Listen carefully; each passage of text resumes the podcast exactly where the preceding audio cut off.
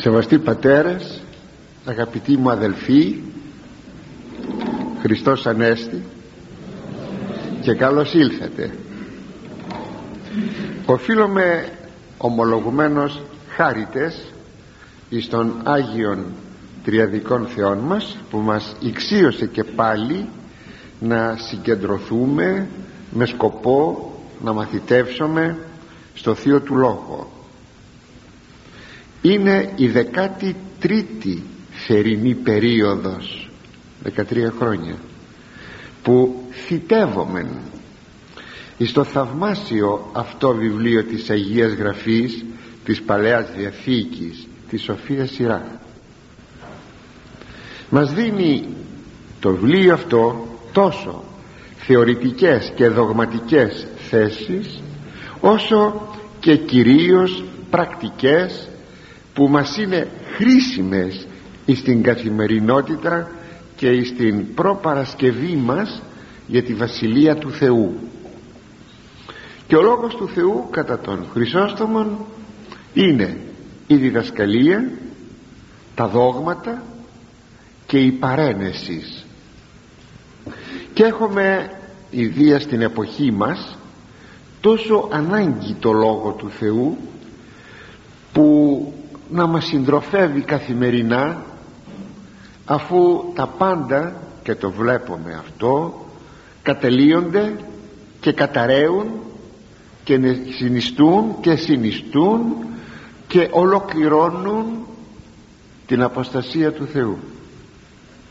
Έχουμε ανάγκη λοιπόν το Λόγο του Θεού. Ο Λόγος του Θεού θα γίνεται αν τον προσεγγίζουμε ο ασφαλής πλοηγός μας εις το πέλαγος των ιδεών αλλά και των ανθρωπίνων επινιών. Θα πρέπει να τον αντιπαραβάλλουμε με ό,τι ε, καινούργιο μας εμφανίζεται. Λέμε αυτό έχουμε σήμερα. Ο Λόγος του Θεού τι λέγει για αυτό το καινούριο το μοντέρνο; Γιατί μην ξεχνάμε ότι η πρόοδος δεν είναι πάντοτε το καινούριο. Αν και ουδέν κενών υπό τον ήλιο αλλά εκείνο που προωθεί την ανθρωπότητα εις το καλύτερον. Έτσι οφείλουμε κάθε φορά που προβάλλεται κάτι να το αντιπαραβάλλουμε να το συγκρίνουμε με τον Λόγο του Θεού έτσι ο Λόγος του Θεού θα πρέπει για μας να είναι το κριτήριον και προσώπων και πραγμάτων και ιδεών. Και όπως γράφει ο Παύλος στην πρώτη προς Κορινθίους επιστολή του ώστε αδελφοί μου αγαπητοί εδραίοι γίνεσθε αμετακίνητοι περισσεύοντες εν το έργο του Κυρίου πάντοτε.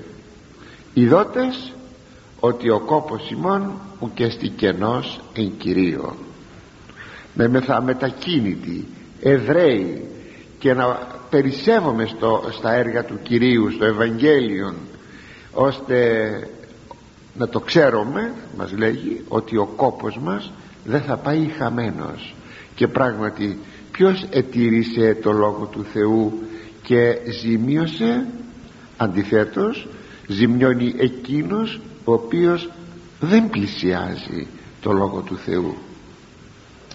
Και μετά από αυτή, αυτά τα λίγα λόγια που είπαμε αυτή τη σύντομη εισαγωγή που κάναμε για την αξία του Λόγου του Θεού εισερχόμεθα τώρα στο κύριο θέμα μας. Βρισκόμεθα στο 24ο κεφάλαιο της Σοφίας Σειράχ αυτό αναφέρεται το κεφάλαιο στην ένεση της Σοφίας. Έτσι επιγράφεται το κεφάλαιο αυτό. Δηλαδή στο εγκόμιον της ενυποστάτου Σοφίας.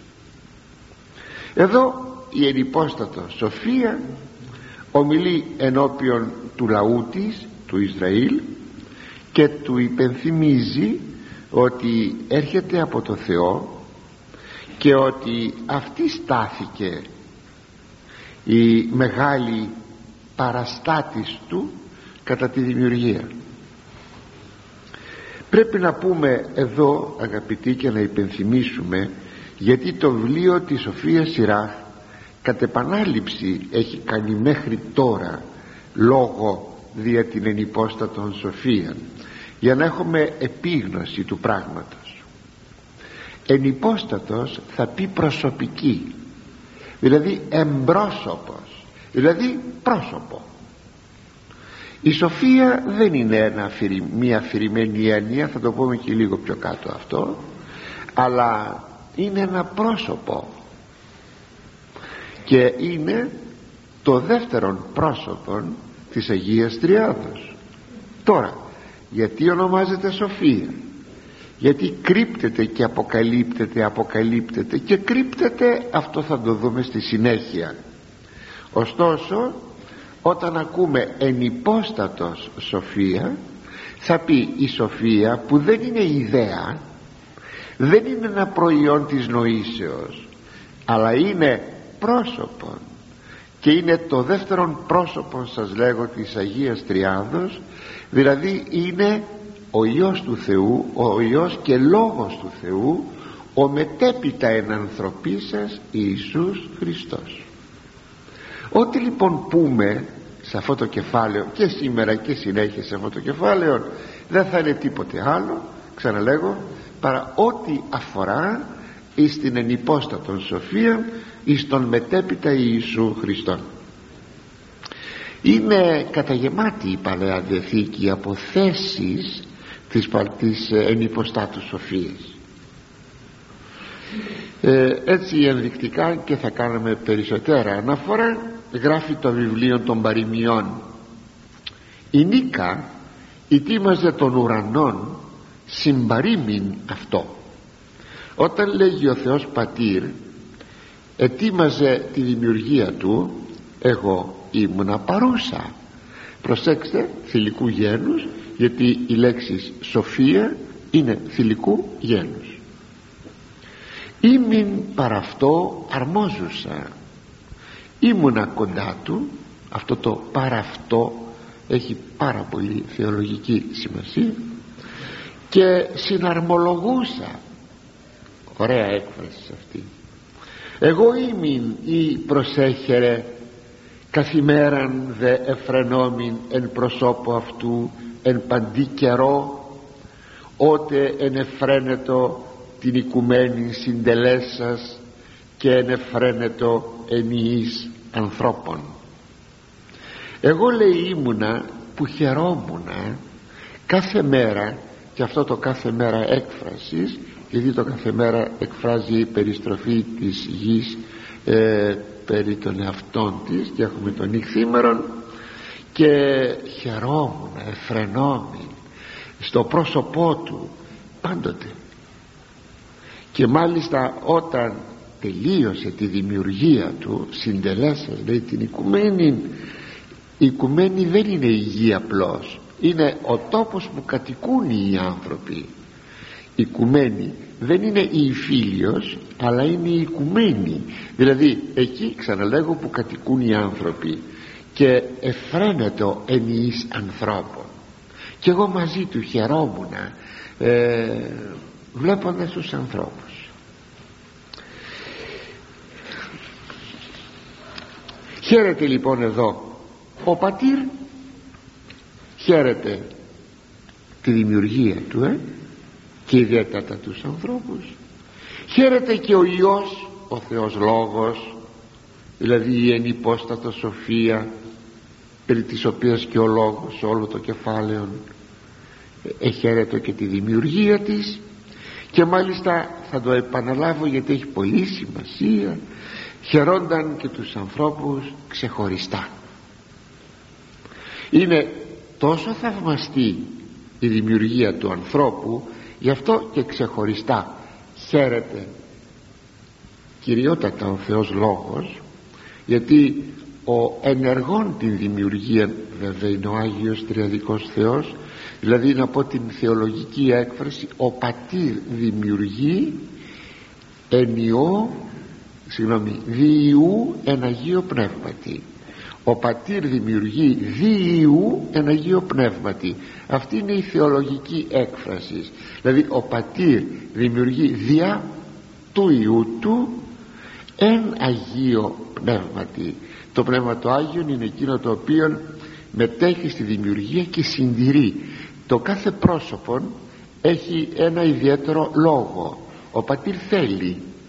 Ο πατήρ προβε... ο Υιός προβαίνει το Πνεύμα το Άγιο συντηρεί. Και Πνεύμα Θεού λέγει επεφέρετο επάνω της σου λέει εκεί στους πρώτους στίχους της γενέσεως και λοιπά αλλά ο άμεσος δημιουργός ας το πούμε με την έννοια με τα χέρια του δεν υπάρχουν χέρια έκφρασης. Με τα χέρια του είναι ο Υιός και όπως λέγει ιδιαίτερα μάλιστα ο Άγιος Κύριλλος Ιεροσολύμων το γιατί ενυνθρώπισε ο Υιός και όχι ο Πατήρ ή το Πνεύμα το Άγιον απαντά. Διότι ο, ο Υιός μας δημιούργησε άμεσα και δεν είναι ηχετό το δημιούργημά του οι άνθρωποι να λατρεύουν οτιδήποτε άλλο έξω από τον αληθινό Θεό. Και επειδή λοιπόν αυτός μας δημιούργησε και εμείς λοξοδρομήσαμε ανέλαβε να γίνει άνθρωπος για να μας επαναφέρει στην ορθή λατρεία του Θεού. Αυτό μας λέγει ο Άγιος Κύριλλος Ιεροσολύμων στις κατηχήσεις του. Είναι δε το κατεξοχή δημιούργημα του Θεού Λόγου ο άνθρωπος είναι κατεξοχήν δημιούργημα. Γι' αυτό ε, κάνει μία διάκριση με κύριο το είπεν ο Θεός γεννηθεί το φως ενώ για τον άνθρωπο είπε πίσω με άνθρωπον και χούν λαβών από της γης εδώ σαν να προϋποθέτει χέρια και λοιπά και επίησε τον άνθρωπο ο Θεός σύμφωνα με την εικόνα του.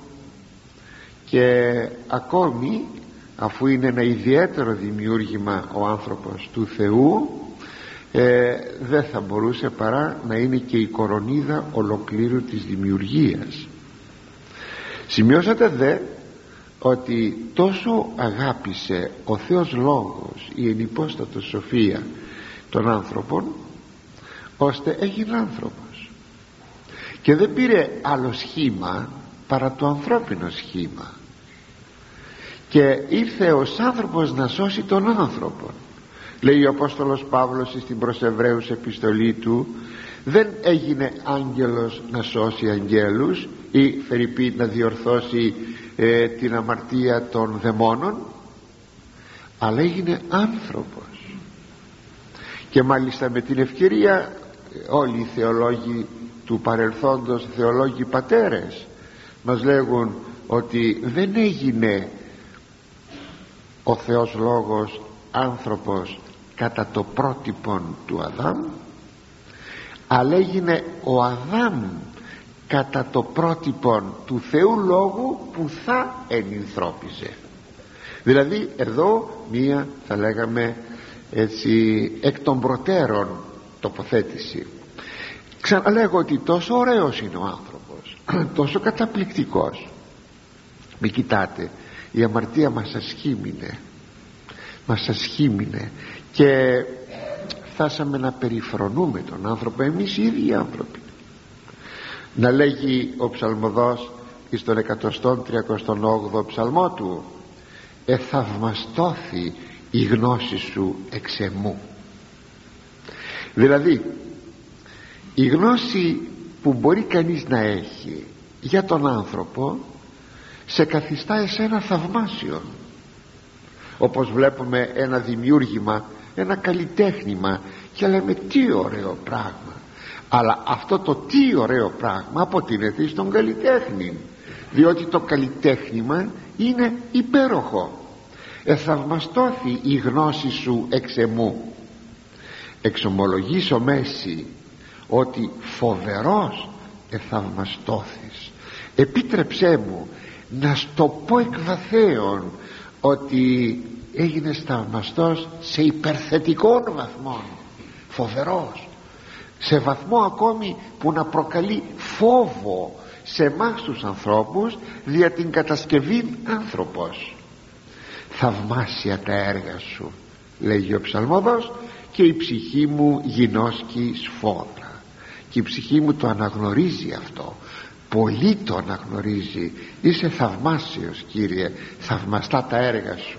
Βλέπετε έτσι η ενυπόστατος σοφία ορίζει θα δούμε εδώ στη συνέχεια του κεφαλαίου ορίζει δε επιπλέον και τη διαμονή της στο λαό του Ισραήλ. Και εκεί αποδεικνύει τα θαυμαστά της έργα μέσα στην, στο λαό του Ισραήλ. Έτσι το παρόν κεφάλαιο θεωρείται όχι από μένα ότι είναι το λαμπρότερο από όλο το βιβλίο της Σοφίας Σιράχ τόσο από απόψεως διδασκαλίας όσο και από, από απόψεως ποιητικής ωραιότητος. Έχουμε λοιπόν την ξεχωριστή ευλογία να μείνουμε στο 24ο κεφάλαιο και θα το δούμε όσο μπορούμε καλύτερα από πιο κοντά αναλύοντάς το. Έτσι προχωρούμε στην ανάλυση του. Ο πρώτος στίχος του 24ου κεφαλαίου η σοφία ενέσει ψυχήν αυτής και εν μέσω λαού αυτής καυχήσεται δηλαδή η σοφία θα εξυμνήσει τον εαυτόν της και θα καυχηθεί εν μέσω του λαού της. Μην ξεχνάτε ότι ο λαός της ποιος είναι; Εκείνος που στάθηκε περιουσία της. Εξού και περιούσιος αυτό θα πει περιούσιος περιουσία της σοφίας ο λαός της. Είναι ο παλαιός Ισραήλ. Αλλά ο παλαιός Ισραήλ απέπεμψε την ενυπόστατον σοφία δεν την απεδέχθη δεν επίστεψε εσταύρωσε την ενυπόστατον και ανθρωπίσασα σοφία και έτσι παρέλαβαν την ενυπόστατον σοφία τα έθνη και ιδιαίτερα μάλιστα εμείς οι Έλληνες. Αυτό είναι ένα ιδιαίτερο προνόμιο. Συνεπώς εδώ τώρα ομιλεί βεβαίως δια των παλαιών Ισραήλ το λαό του Θεού αλλά είναι μετά τα αυτά ο λαός του Θεού ο νέος Ισραήλ η Εκκλησία. Από περάτων έως περάτων της γης. Ας μου επιτραπεί να το πω έτσι ο Ορθόδοξος λαός της. Γιατί δυστυχώς πολλές παρεκκλήσεις συνέβησαν ώστε όλοι εκείνοι που μπορεί να έχουν το όνομα χριστιανός αλλά να μην είναι και λαός του Θεού. Γιατί η αίρεσης είναι μια βλασφημία κατά του Ιού του Θεού και δεν μπορεί να λέγεται αναμφισβήτητα ότι είναι ο λαός της. Πριν προχωρήσουμε στο να δούμε ό,τι αναφέρεται στην ενυπόστατον σοφία θα πρέπει να δούμε μερικές αναφορές της σε άλλα βιβλία της Αγίας Γραφής δηλαδή της Παλαιάς Διαθήκης κυριότατα. Πρέπει να σας πω ότι στην Καινή Διαθήκη ε, μια φορά συναντάτε η λέξη Σοφία το όνομα Σοφία. Και δικαιώθη λέει η Σοφία το λέει ο ίδιος ο Χριστός.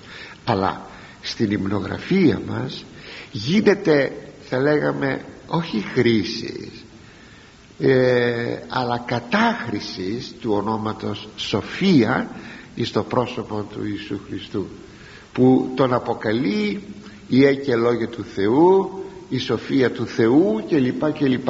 Κατάχρησης γίνεται της λέξεως σοφία του ονόματος σοφία ξαναλέγω στην υμνογραφία μας. Είναι διάχυτο. Εν τούτης, δεν ξέρω γιατί πως τα καταφέραμε και δεν μπορούμε να τη διακρίνουμε αυτήν τη σοφία. Ακόμη θα πρέπει να σημειώσουμε ότι επειδή το δόγμα της Αγίας Τριάδος δηλαδή το τριαδικό του Θεού δεν μπορούσε να γίνει κατανοητό στο χώρο της Παλαιάς Διαθήκης ή το επικίνδυνο.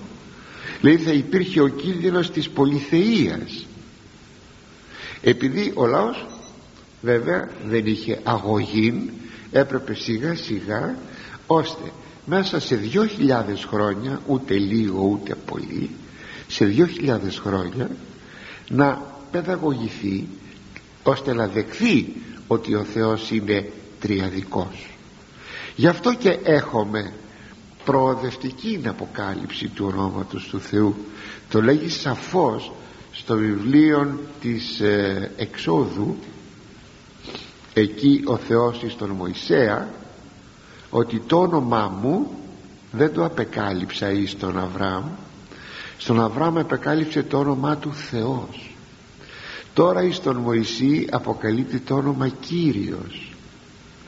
Και τώρα διαστόματος Ιησού Χριστού αποκαλύπτεται ολόκληρο το όνομα του Θεού. Πατήρ Υιός και Άγιον Πνεύμα. Αυτό είναι το όνομα του το λέγει δε δυο φορές ο Κύριος. Το όνομά σου λέει απεκάλυψα της ανθρώπης είναι στην αρχιερατική του προσευχή και θα αποκαλύψω όχι ότι υπάρχει τίποτα περισσότερο για να αποκαλύψει αλλά η αποκάλυψη να γίνει στην κατανόηση ότι ο Θεός είναι τριαδικός.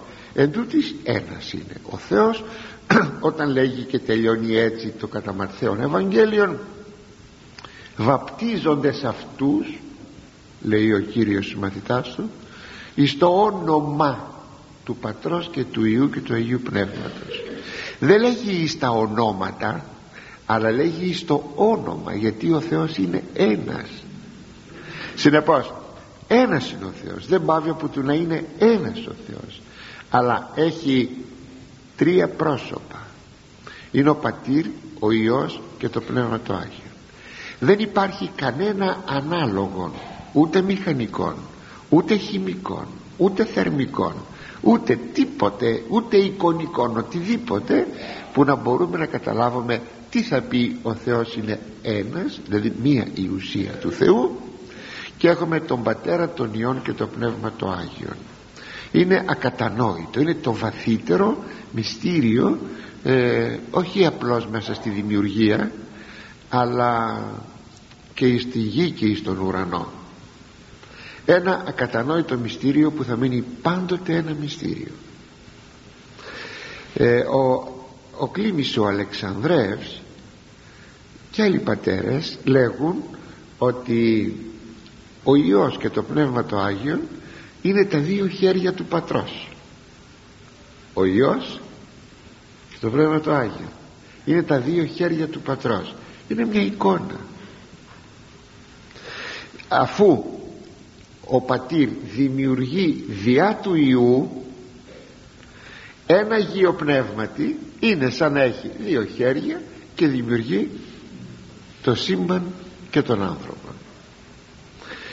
Γι' αυτό λοιπόν το λόγο δεν έγινε ε, απότομη αποκάλυψη του Αγίου Τριαδικού Θεού όπως δεν έγινε ξέρετε στο βιβλίο της Γενέσεως ε, δεν έχουμε ε, αναφορά στους Αγίους Αγγέλους. Ε, πολύ αργότερα θα γίνει κάποια αναφορά από το φόβο μήπως θεοποιηθούν οι άγγελοι. Γι' αυτό μπαίνει στο θέμα των Αγίων Γραφών εν αρχή επίησε ο Θεός των ουρανών και την γη. Τα άλλα πρόσωπα είναι κρυμμένα. Ε, όπως είπε ο Θεός θα το δούμε και λίγο πιο κάτω και τα λοιπά και τα λοιπά. Είναι κρυμμένα αλλά είναι κρυμμένα για να αποκαλυφθούν αργότερα υπό τον προβολέα της Καινής Διαθήκης. Έτσι συνηθίζει η Παλαιά Διαθήκη να κάνει το εξής να αποκαλύπτει μεν αλλά και ταυτόχρονα να συγκαλύπτει. Αποκαλύπτει και συγκαλύπτει. Θα δούμε δε για τη Σοφία κάτι εκεί παρακάτω. Ε, αναφέρεται ότι είναι πρόσωπο και ταυτόχρονα κρύβεται και σαν να μιλάει για την σοφία ως ιδέα όχι ως πρόσωπο αποκαλύπτει και συγκαλύπτει. Είναι αρχή αυτό της Παλαιάς Διαθήκης. Εξάλλου για να το καταλάβετε και αυτή η ενανθρώπιση είναι αποκάλυψης και συγκάλυψης. Αποκαλύπτεται ο Υιός του Θεού και ταυτόχρονα συγκαλύπτεται υπό το σχήμα ενός ανθρώπου έχουμε λοιπόν το ξαναλέω δεύτερη, τρίτη, τέταρτη φορά. Έχουμε αποκάλυψη και συγκάλυψη. Είναι εκπληκτικό. Ώστε να προχωρεί ο Θεός πολλάκις να αποκαλύπτεται σε δεύτερη φάση εκείνο το οποίο συγκάλυψε. Τι είναι παρακαλώ η μεταμόρφωση; Δεν είναι αποκάλυψη της συγκαλύψεως. Αποκαλύπτεται ο Θεός Λόγος ως άνθρωπος και ταυτόχρονα συγκαλύπτεται συγγνώμη συγκαλύπτεται και αποκαλύπτεται με την μεταμόρφωση του με το θαβόριον φως που οι μαθητές μένουν έκπληκτοι. Έχουμε λοιπόν αποκάλυψη συγκάλυψη και πάλι αποκάλυψη. Τόσο γιατί βέβαια ο Θεός δεν δίνεται να οραθεί όσο και διότι εξαρτάται από την παιδεία που μπορεί να έχει ένας άνθρωπος να φτάσει να μπορεί να κατανοήσει. Ε, ακόμη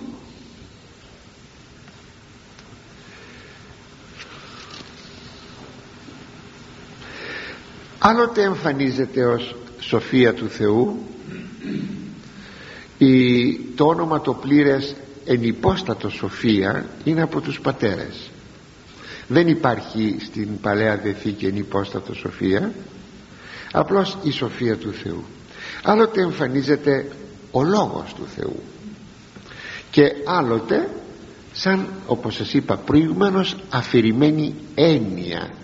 Όπως μιλάμε για την κοινή σοφία ότι αυτός ο άνθρωπος έχει πολύ σοφία σαν ένα προϊόν της διανοίας συνηθισμένη περίπτωση αυτή έτσι το ή κατά τον ίδιο τρόπο εμφανίζεται και το Πνεύμα το Άγιον αποκαλυπτόμενον και συγκαλυπτόμενον. Ακόμη και ο Υιός ως λόγος ως λόγος αποκαλύπτεται και κρύπτεται όχι μόνο σαν σοφία. Και εδώ για να το αντιληφθούμε πως είπαμε λέγεται λόγος πως γράφει ο Ευαγγελιστής Ιωάννης εν αρχή είναι ή το ο λόγος δεν λέγει ο Υιός του Θεού λέγει ο λόγος. Εδώ όταν λέγει ο λόγος πως κρύπτεται; Με αυτό που λέμε στην ανθρώπινη γλώσσα μας λόγος. Θα σου πω ένα λόγο λέμε εμείς. Θα σου πω ένα λόγο. Και έτσι ενώ είναι πρόσωπον ταυτόχρονα κρύβεται πίσω από την ανθρώπινη έκφραση θα σου πω ένα λόγο. Και ακούστε το αυτό στη Αγία Γραφή που νομίζω το γνωρίζετε. Ε, είπαν ο Θεός γεννηθεί το φως και γένετο από το πρώτο ακόμα στίχο της Αγίας Γραφής στην Παλαιά Διαθήκη είπεν ο Θεός ένας που διαβάζει λέγει ε, ο Θεός ο οποίος είναι ένας έβγαλε ένα λόγο να γίνει φως. Και όμως εδώ κρύπτεται η δημιουργία του φωτός εκ μέρους του Θεού Λόγου.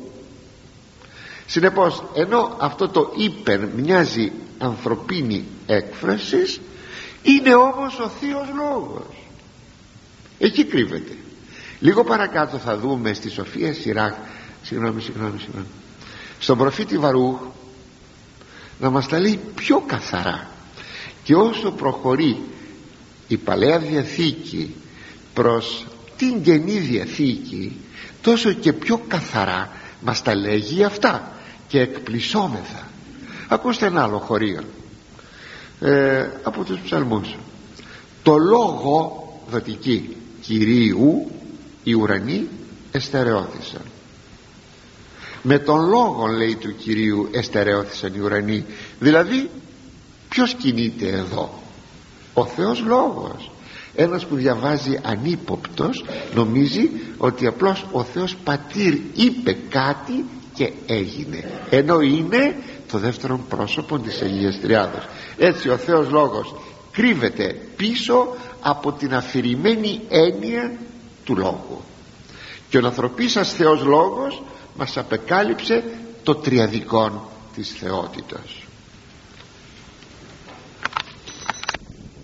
Και συνεχίζομαι βεβαίως υπό τον προβολέα της Καινής Διαθήκης. Σήμερα μελετούμε την Παλαιά Διαθήκη και τη θεολογία της και τα κατανοούμε όλα αυτά τα οποία λίγο πολύ έμεναν ακατανόητα μέσα στην Παλαιά Διαθήκη. Ε, πρέπει να πούμε κάτι όμως.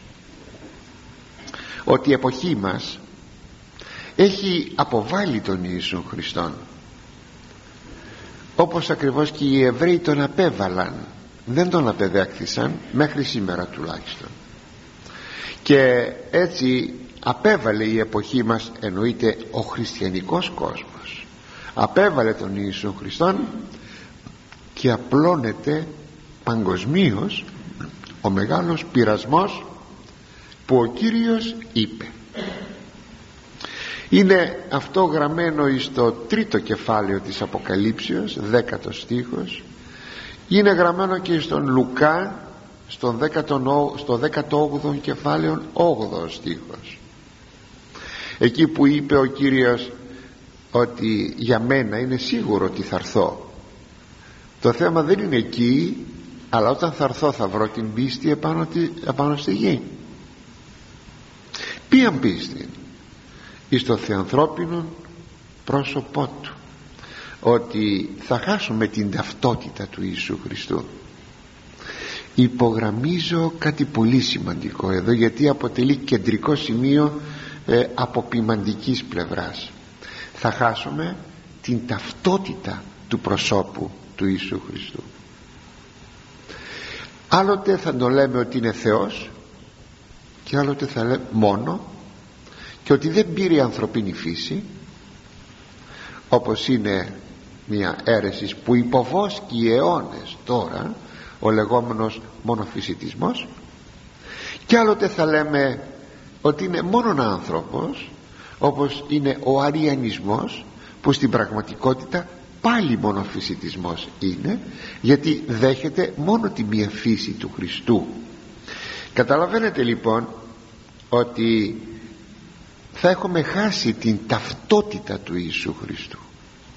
Με τα θέματα που κάνουμε εδώ και με το να κάνουμε την αναφορά μας στην Θεία Σοφία αντιλαμβάνεστε ότι αποκτούμε περισσότερο και περισσότερο την ταυτότητα του Ιησού Χριστού. Γι' αυτό τα θέματα αυτά είναι εξαιρετικώς επίκαιρα. Ας είναι γραμμένα στην Παλαιά Διαθήκη είναι εξαιρετικώς επίκαιρα. Γιατί κρατώντας την ταυτότητα του Ιησού Χριστού όταν θα μας επισκεφθεί ο πειρασμός προσωπικά τον καθέναν θα τον πετάξουμε τον πειρασμό αυτόν. Και λέγει σε μία από τις επτά ιστορικές εκκλησίες ο Χριστός και εγώ λέει θα σε τηρήσω θα σε φυλάξω από τον πειρασμό που έρχεται εφόλης της γης και ξαναλέγω ο πειρασμός εκείνο που ετέθη σαν θέμα από τον ίδιο τον Χριστό. Τι να συν οι άνθρωποι είναι των ιών του ανθρώπου. Δηλαδή για μένα τι λένε οι άνθρωποι; Και του είπαν οι μαθητές του άλλος μεν λέει έτσι άλλος δεν λέγει έτσι. Ένας προφήτης ένας παλιός προφήτης που ξανάρχεται στη γη και κάτι τέτοια πράγματα.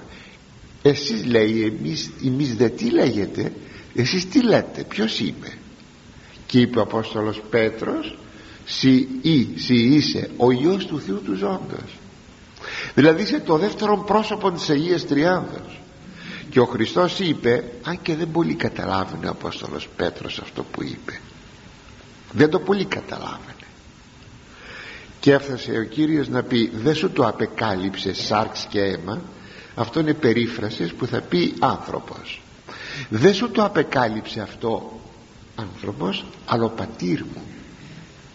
Ότι είμαι ο Υιός και Λόγος του Θεού ο Υιός του Θεού. Πρέπει λοιπόν να καταλάβουμε ότι κινδυνεύουμε στην εποχή μας να μπούμε να πέσουμε εις τον κυκλώνα της απιστίας χάνοντες την ταυτότητα του Ιησού Χριστού.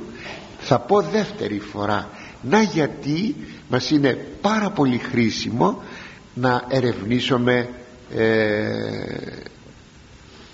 τα του Ιησού Χριστού να αποκτήσουμε μια βαθιά γνώση για να ξέρουμε ποιον πιστεύουμε ποιον λατρεύουμε. Και να μπορούμε να φτάσουμε αν το επιτρέψει ο Θεός μακάρι σε μας δεν ξέρω αν θα είμαι θάξη για κάτι τέτοιο ακόμη και μέχρι μαρτυρίου. Και μην νομίζετε πως είναι το μαρτύριο μόνο του αίματος αλλά και γιατί θα πιστεύεις στον Ιησού Χριστόν και θα θεωρείσαι ντέμοντε αναχρονισμένος άνθρωπος. Σε μια εποχή που μιλάμε είμαστε μπήκαμε. Σε άλλο κύκλο μπήκαμε. Σε μια εποχή που τη λέμε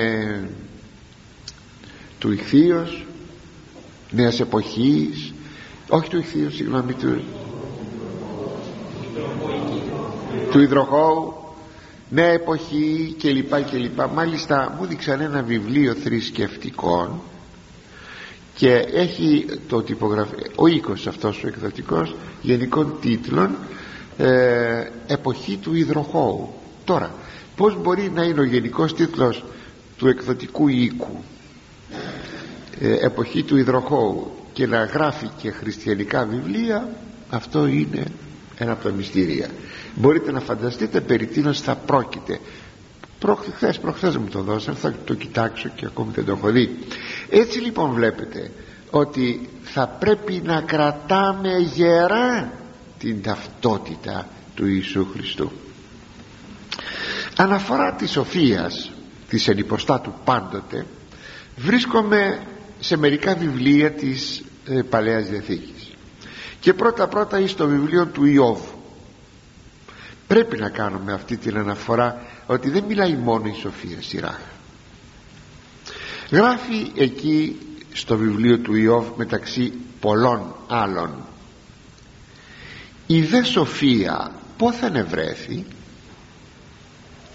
ποιος δε τόπος εστί της επιστήμης; Αμέσως μετά. Η δε σοφία πόθεν ευρέθη το επαναλαμβάνει το Ιερό Κείμενο. Ποιος δε τόπος εστί της συνέσεως; Τη μια φορά μας μιλάει για την επιστήμη και την άλλη φορά μας μιλάει για την σύνεση. Ε, αλλά εδώ το βάρος της όλης προτάσεως των δύο αυτών προτάσεων πέφτει απάνω στο ποιος δε τόπος εστί. Ποιος είναι ο τόπος της σοφίας. Πόθεν ευρέθη. Πούθε η σοφία. Ποιος είναι ο τόπος της. Γιατί ε, ε, είμαστε μαθημένοι εδώ από το χωροχρόνο που ζούμε να λέμε πού μένω, πού κατοικώ, πού βρίσκομαι με αυτή την ανθρωπομορφική ε, έκφραση ως τόπος, ως χρόνος. Λέει παρακάτω το βιβλίο του Ιώβ αυτό είναι γραμμένα στο 28ο κεφάλαιο κόμμα 12 και στο 20ο κεφάλαιο κόμμα 23 και εδώ λέγει ο Θεός εφ καλός. Συνέστησε καλώς κατεσκεύασε αυτής την οδόν. Αυτός δε είδε τον τόπον αυτής. Εκείνος γνωρίζει τον τόπον της σοφίας άρα λοιπόν είναι κάτι το ανεξιχνίαστον. Είναι κάτι το μυστηριώδες ποιος είναι ο τόπος της σοφίας; Γιατί είναι ανεξιχνίαστον; Γιατί είναι θεότης; Είναι το, το δεύτερο πρόσωπο της Αγίας Τριάδος. Ποιος ο τόπος της, πού; Και ταυτόχρονα έχουμε ε, την εξυχνίαστη των έργων της σοφίας. Όχι τον τόπο της σοφίας αλλά την εξυχνίαση των έργων της σοφίας. Εκείνα που έκανε η σοφία. Γι' αυτό γράφει εκεί στον Ιώβ πάλι τότε είδεν αυτήν και εξηγήσατο αυτήν ετοιμάσας, εξ, ετοιμάσας εξυχνίασεν τότε δηλαδή ο Θεός είδε τη δημιουργία του και προέβαλε εις εμάς φανερά τη σοφία του ενώ πρώτερα ήταν η σοφία πάντοτε αποκεκριμένη κρυμμένη. Άρα λοιπόν πως γνωρίζουμε την σοφία ποιος ο τόπος αυτής δια των έργων της. Θα το λέγαμε σήμερα με μια θεολογική γλώσσα δια των κάτι παραπάνω από τα έργα δια των ενεργειών της. Ξαναλέγω κάτι παραπέρα από τα έργα άλλο έργα και άλλο ενέργεια του Θεού. Είναι δύο διαφορετικά πράγματα. Γιατί τα έργα είναι υλικά. Ενώ ε, γεγονότα της ιστορίας όλα είναι υλικά. Ενώ η ενέργεια είναι άκτιστος και απορρέει από την ουσία του Θεού. Αλλά εκείνο το ετοιμά σας εξυχνίασεν ε, θα ήθελα να μείνω και να ρίξω το βάρος εδώ στον Ιώβ που λέει εξυχνίασεν ε, μας θυμίζει αυτή η λέξη εκείνο που είπε ο Απόστολος Πέτρος. Είναι στην πρώτη του επιστολή 2,21 Χριστός γράφει έπαθεν υπερημών. Ημίν υπολυμπάνων υπογραμμών και μας άφησε λέγει υπογραμμών. Δηλαδή παράδειγμα ή να επακολουθήσετε τις ίχνεσιν αυτού για να πάτε εξωπίσω από τις πατουσιές του. Ίχνη, ίχνος είναι η πατουσιά. Όπως τα γνωρίζετε ίχνος θα πει πατουσιά. Αλλά και γενικότερα το ίχνος εκείνο που αφήνει κάτι το οποίο βλέπουμε.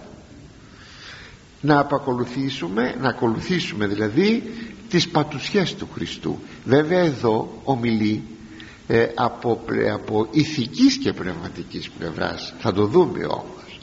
Τα ίχνη της σοφίας παρακάτω είναι διάχυτα μέσα στην δημιουργία. Παντού βρίσκεις τα έργα της ενυποστάτου σοφίας. Είναι εκείνο που λέει Ευαγγελιστής Ιωάννης πάντα δι' αυτού εγένετο. Όλα έγιναν είδατε δι' αυτού είδατε δεν λέει υπ' αυτού λέει δι' αυτού. Γιατί ο πατήρ δημιουργεί διά του Ιού. Και χωρίς αυτού εγένετο ουδε εν ο γέγονεν. Τίποτα δεν έγινε από ό,τι έχει γίνει. Συνεπώς τα πάντα αποτελούν χνάρια του Θεού. Α, του Θεού Λόγου. Αλλά λέει κανείς μα πως, πού αρκεί να έχεις μάτια να βλέπεις δεν υπάρχει τίποτα που να μην είναι χνάρι του Θεού Λόγου. Αλλά έχω όμως και τα ανθρώπινα ίχνη της ενυποστάτους σοφίας. Είναι εκείνο που γράφει ο Απόστολος Πέτρος που σας είπα προηγουμένως. Ποια είναι αυτά τα ανθρώπινα ίχνη; Είναι εκείνα που λέει ο Απόστολος Παύλος πως έζησε ο Χριστός ως άνθρωπος. Έτσι και εμείς πρέπει να ζήσουμε έχουμε λοιπόν τα ίχνη της ενυποστάτου σοφίας μέσα στη δημιουργία πρώτης ανθρωπίσεως και έχουμε και τα ίχνη της ενυποστάτου σοφίας μετά την ενανθρώπιση. Και τελειώνει εδώ το βιβλίο του Ιώβ. Είπε ο Θεός είπε δε ανθρώπο είπε στον άνθρωπο ο Θεός. Ιδού η θεοσέβεια εστί σοφία το δε απέχεστε από κακόν εστί επιστήμη. Δηλαδή τι είναι λέγει η θεοσέβεια; Είναι η σοφία. Να σας το αποκαλύψω. Μόνο εάν ζήσεις με τη θεοσέβεια ανακαλύπτεις τα ίχνη της σοφίας. Αν ζήσεις την θεοσέβεια τον νόμο του Θεού έχεις τον φόβο του Θεού.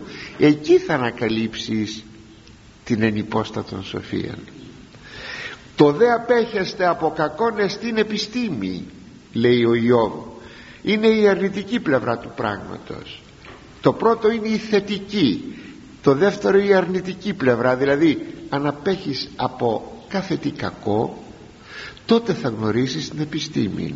Εδώ να σας πω και κάτι να το ξέρουμε και αυτό πάρα πολλές φορές στην Παλαιά Διαθήκη γίνεται λόγος περί της ενυποστάτους σοφίας με το όνομα επιστήμη θα το γράφουμε με ε κεφαλαίων. Άλλο όνομα του Θεού Λόγου. Έχει πάρα πολλά ονόματα. Ανάλογα με την ενέργεια που θα έχει μέσα στη δημιουργία της. Έτσι ε, σαν να λέει σαν να λέει εδώ εάν απέχεις από το κακό και ζεις το αγαθόν θα γνωρίσεις την ενυπόστατον σοφία είτε με το όνομα σοφία είτε με το όνομα επιστήμη. Και αν απέχει από τα κακά σας είπα θα γνωρίσει τη σοφία. Είναι δυνατόν σήμερα. Πως να γνωρίσουμε την ενυπόστατο σοφία που μετερχόμεθα το κακό σε ευρυτάτη κλίμακα. Είναι, είναι δυστύχημα αυτά λέγει το βιβλίο του Ιώβ αγαπητοί μου. Μετά δεύτερον το βιβλίο του Βαρούχ. Ο Βαρούχ ή το γνωστό γραμματεύς του προφήτου Ιερεμίου και προφήτης. Και γραμματέας του προφήτου και προφήτης ο ίδιος και εκείνος μιλάει δια την ενυπόστατον σοφία στο τρίτο του κεφάλαιο στίχος 9 έως το τέταρτο κεφάλαιο στίχος 4 γράφει παίρνοντας κάτι μόνο γιατί αν έπρεπε αγαπητοί μου να τα πάρουμε όλα κατά γράμμα κατά γράμμα δεν θα τελειώναμε ποτέ γράφει εκεί αποτινόμενος προς τον Ισραήλ που νομίζω νομίζω ε, ότι αποτελεί το κορύφωμα της Παλαιάς Διαθήκης που αναφέρεται στην ενυπόστατον Σοφία. Γράφει λοιπόν αποτινόμενος στον Ισραήλ. Εγκατέλειπε στην πηγή της σοφίας. Θυμηθείτε ένα τροπάριο της Μεγάλης Εβδομάδος. Όλα έμου. Δύο αμαρτήματα έκανες. Εγκατέλειψε λέει την πηγή της ζωής άλλο όνομα του Θεού Λόγου. Ως ζωή εγώ είμαι η ζωή που είπε ο Χριστός. Είδατε η υμνογραφία πολύ μας βοηθάει. Ή όταν μπούμε στη θεολογία της Αγίας, της ε, Αγίας Γραφής κατανοούμε κατόπιν την, ε, ε, τα τροπάρια την υμνογραφία.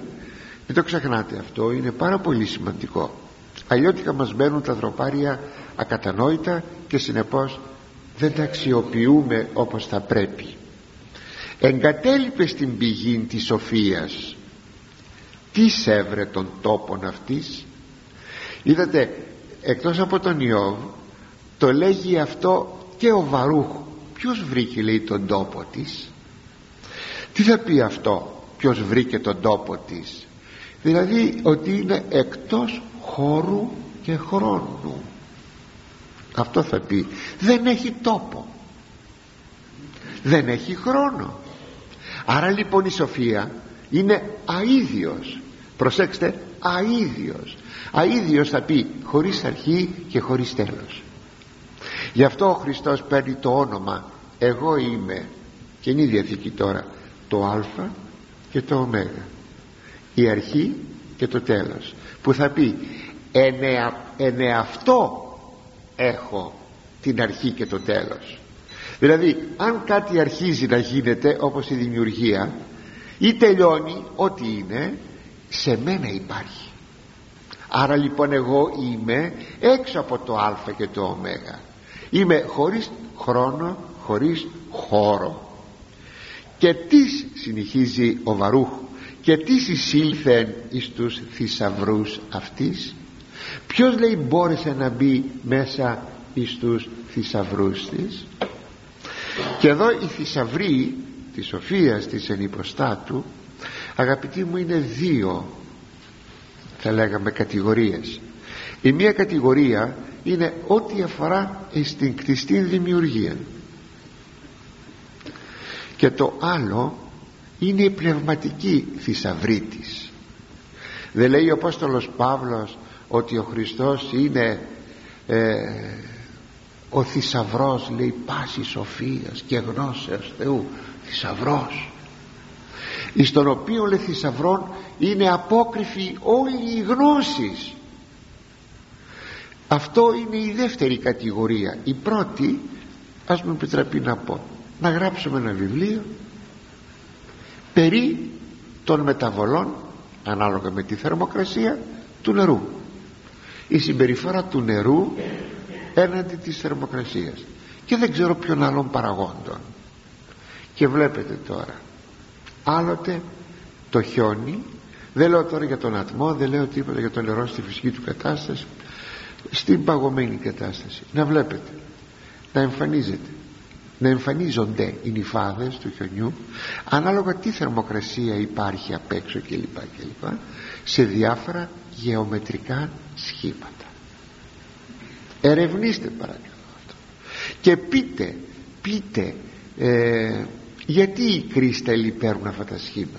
Υπάρχει ένα σύγχρονο μάθημα πανεπιστημιακό σύγχρονο που αναφέρεται στους κρυστάλλους.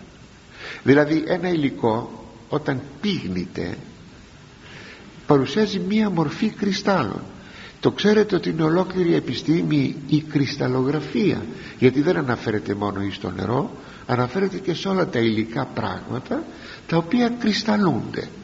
Κάτω από πίεση, κάτω από θερμοκρασία κάτω από επιστήμη ολόκληρη είναι. Πραγματικά.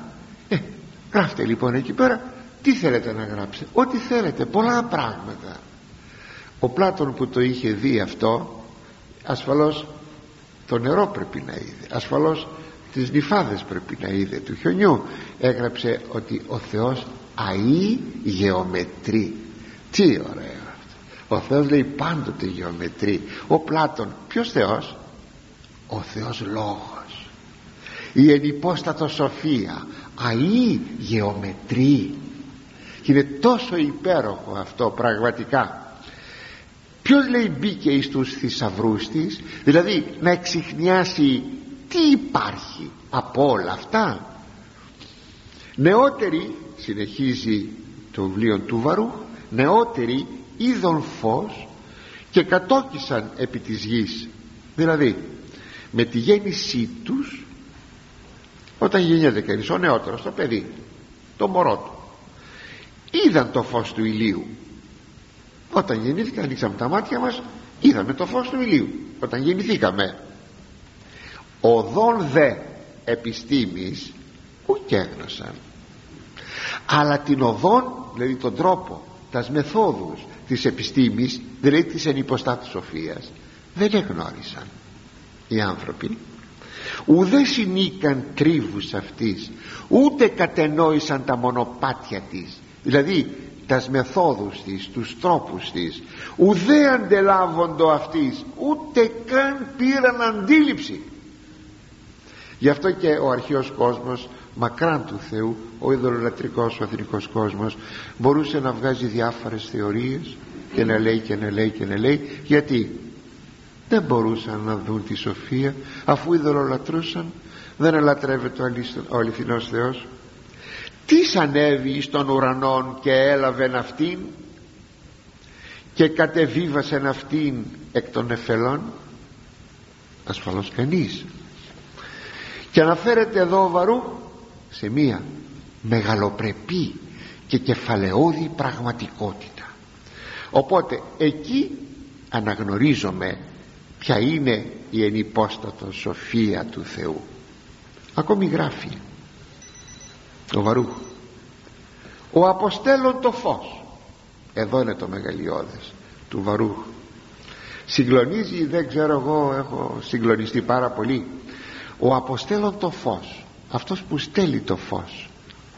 Όχι κατά το είπεν ο Θεός γεννηθεί το φως αλλά αυτός που στέλνει το φως. Μία μικρή παρενθεσούλα εν παρόδο. Σας το έχω ξαναπεί θα το θυμόσαστε όταν εξαποστέλλεται το φως πάει να πει ότι φεύγει από ένα σημείο και πηγαίνει σε ένα άλλο σημείο. Άρα πορεύεται άρα έχει ταχύτητα. Μόλις τον περασμένο αιώνα ανακαλύψαμε ότι το φως έχει ταχύτητα. Ελάτε να μου πείτε τώρα αυτό είναι τυχαίο από επιστημονικής πλευράς. Ο αποστέλων το φως και πορεύεται. Εκάλεσεν αυτό και υπήκουσεν αυτό τρόμο. Ε, πήγαινε. Ο φως. Έλα. Και ξαναγύρισε το φως. Τρόμο. Με τρόμον. Οι δε αστέρες έλαμψαν εν τες φυλακές αυτών και εφράνθησαν. Τα αστέρια. Η φυλακή του αστέρος είναι ε, όταν εμφανίζεται στον ουρανό το αστέρι. Ένα αστέρι. Λέγεται η φυλακή του αστέρος. Δηλαδή η σκοπιά του. Και χάρηκαν λέει τα αστέρια εκάλεσεν αυτούς και είπαν κάλεσε τα αστέρια και είπαν πάρεσμεν είμαστε παρόντες. Έλαμψαν με τεφροσύνης το ποιήσαν δι' αυτούς. Και έδωσαν πιο πολύ φως για να τιμήσουν εκείνον που τα δημιούργησε τα αστέρια ούτως ο Θεός ημών. Λέει τώρα ο Βαρούχ αυτός είναι ο Θεός μας ποιος ο Άγιος του Ισραήλ που λέγει ο Ισαΐας που τον είδε επί θρόνου καθήμενον και που η Παρθένος έτεκε λιών έτσι και αυτός ο Υιός είναι μεθυμόν ο Θεός ο Εμμανουήλ είναι μαζί μας ο Θεός ο Άγιος του Ισραήλ. Ούτως ο Θεός ημών ου λογιστήσετε έτερος προς Αυτόν. Δεν μη λογαριαστεί άλλος Θεός εξέβρε πάσαν οδόν επιστήμης και έδωκε εν αυτήν Ιακώβ το παιδί αυτού και Ισραήλ το ηγαπημένο υπ' αυτού. Δηλαδή έγινε η εκλογή του Αβραάμ και η δημιουργία του περιουσίου λαού. Μετά ταύτα εδώ είναι τα κεφαλαιόδη μετά ταύτα ύστερα από όλα αυτά. Δηλαδή ύστερα από τη δημιουργία του φωτός και τα λοιπά και τα λοιπά του σύμπαντος μετά, μετά τούτο επί της γης όφθη επάνω στη γη έγινε ορατός και εν της ανθρώπης συνανεστράφη και με τους ανθρώπους συνανεστράφη. Η ενανθρώπιση του Θεού Λόγου της ενυποστάτους σοφίας. Συγκλονίζει αυτό; Και αυτό είναι γραμμένο αιώνες πριν προ Χριστού Βαρούχ 3,33 έως το 38 βλέπει λοιπόν κανείς ολοκάθαρα ότι η σοφία του Θεού είναι ενυπόστατη είναι πρόσωπον και είναι ο Άγιος του Ισραήλ που ενυθρώπησε και όπως γράφει ο Αγγελιστής Ιωάννης και εσκήνωσεν εν ημίν σκήνωσε ανάμεσά μας δηλαδή ο Κυριός μας Ιησούς Χριστός. Είδατε η ταυτότητά του έκπληκτος δε ο προφήτης και γεμάτος ιερή ορμή ο βαρού στρέφεται προς τον λαόν και του λέγει επιστρέφου Ιακώβ και επιλαβού αυτής επέ, να επιστρέφεις Ιακώβ δηλαδή Ισραήλ και επιλαβού αυτής πια τη Σοφίας προσέξτε επιλαμβάνομαι πιάνω πιάστην τη Σοφία κράτησέ την διόδευσον προς την λάμψη κατέναντι του φωτός αυτής και περπάτα προς το φως που είναι απέναντί της που η Δία είναι φως. Εγώ είμαι το φως του κόσμου είπε ο Χριστός. Ο Ισραήλ πήγαινε άρπαξέ την χούφτιασέ την πάρτινε μη την αφήσεις θα λέγαμε λοιπόν και εμείς αγαπητοί για να συνεχίσουμε πρώτο Θεό την ερχομένη φορά γιατί ε, όλα αυτά αποτελούν εισαγωγή που κάνουμε και εμείς ιδιαίτερα οι χριστιανοί ορθόδοξοι Έλληνες αφού γνωρίσουμε την ταυτότητα του Ιησού Χριστού να μην την αφήσουμε ποτέ. Να μην την αφήσουμε ποτέ. Ό,τι άνεμοι και αν πνεύσουν ό,τι καιροί, καιροί και αν επικρατήσουν ποτέ να μην αφήσουμε την ενυπόστατον σοφία είναι ο θησαυρός μας. Είναι ο Κυριός μας Ιησούς Χριστός. Αμήν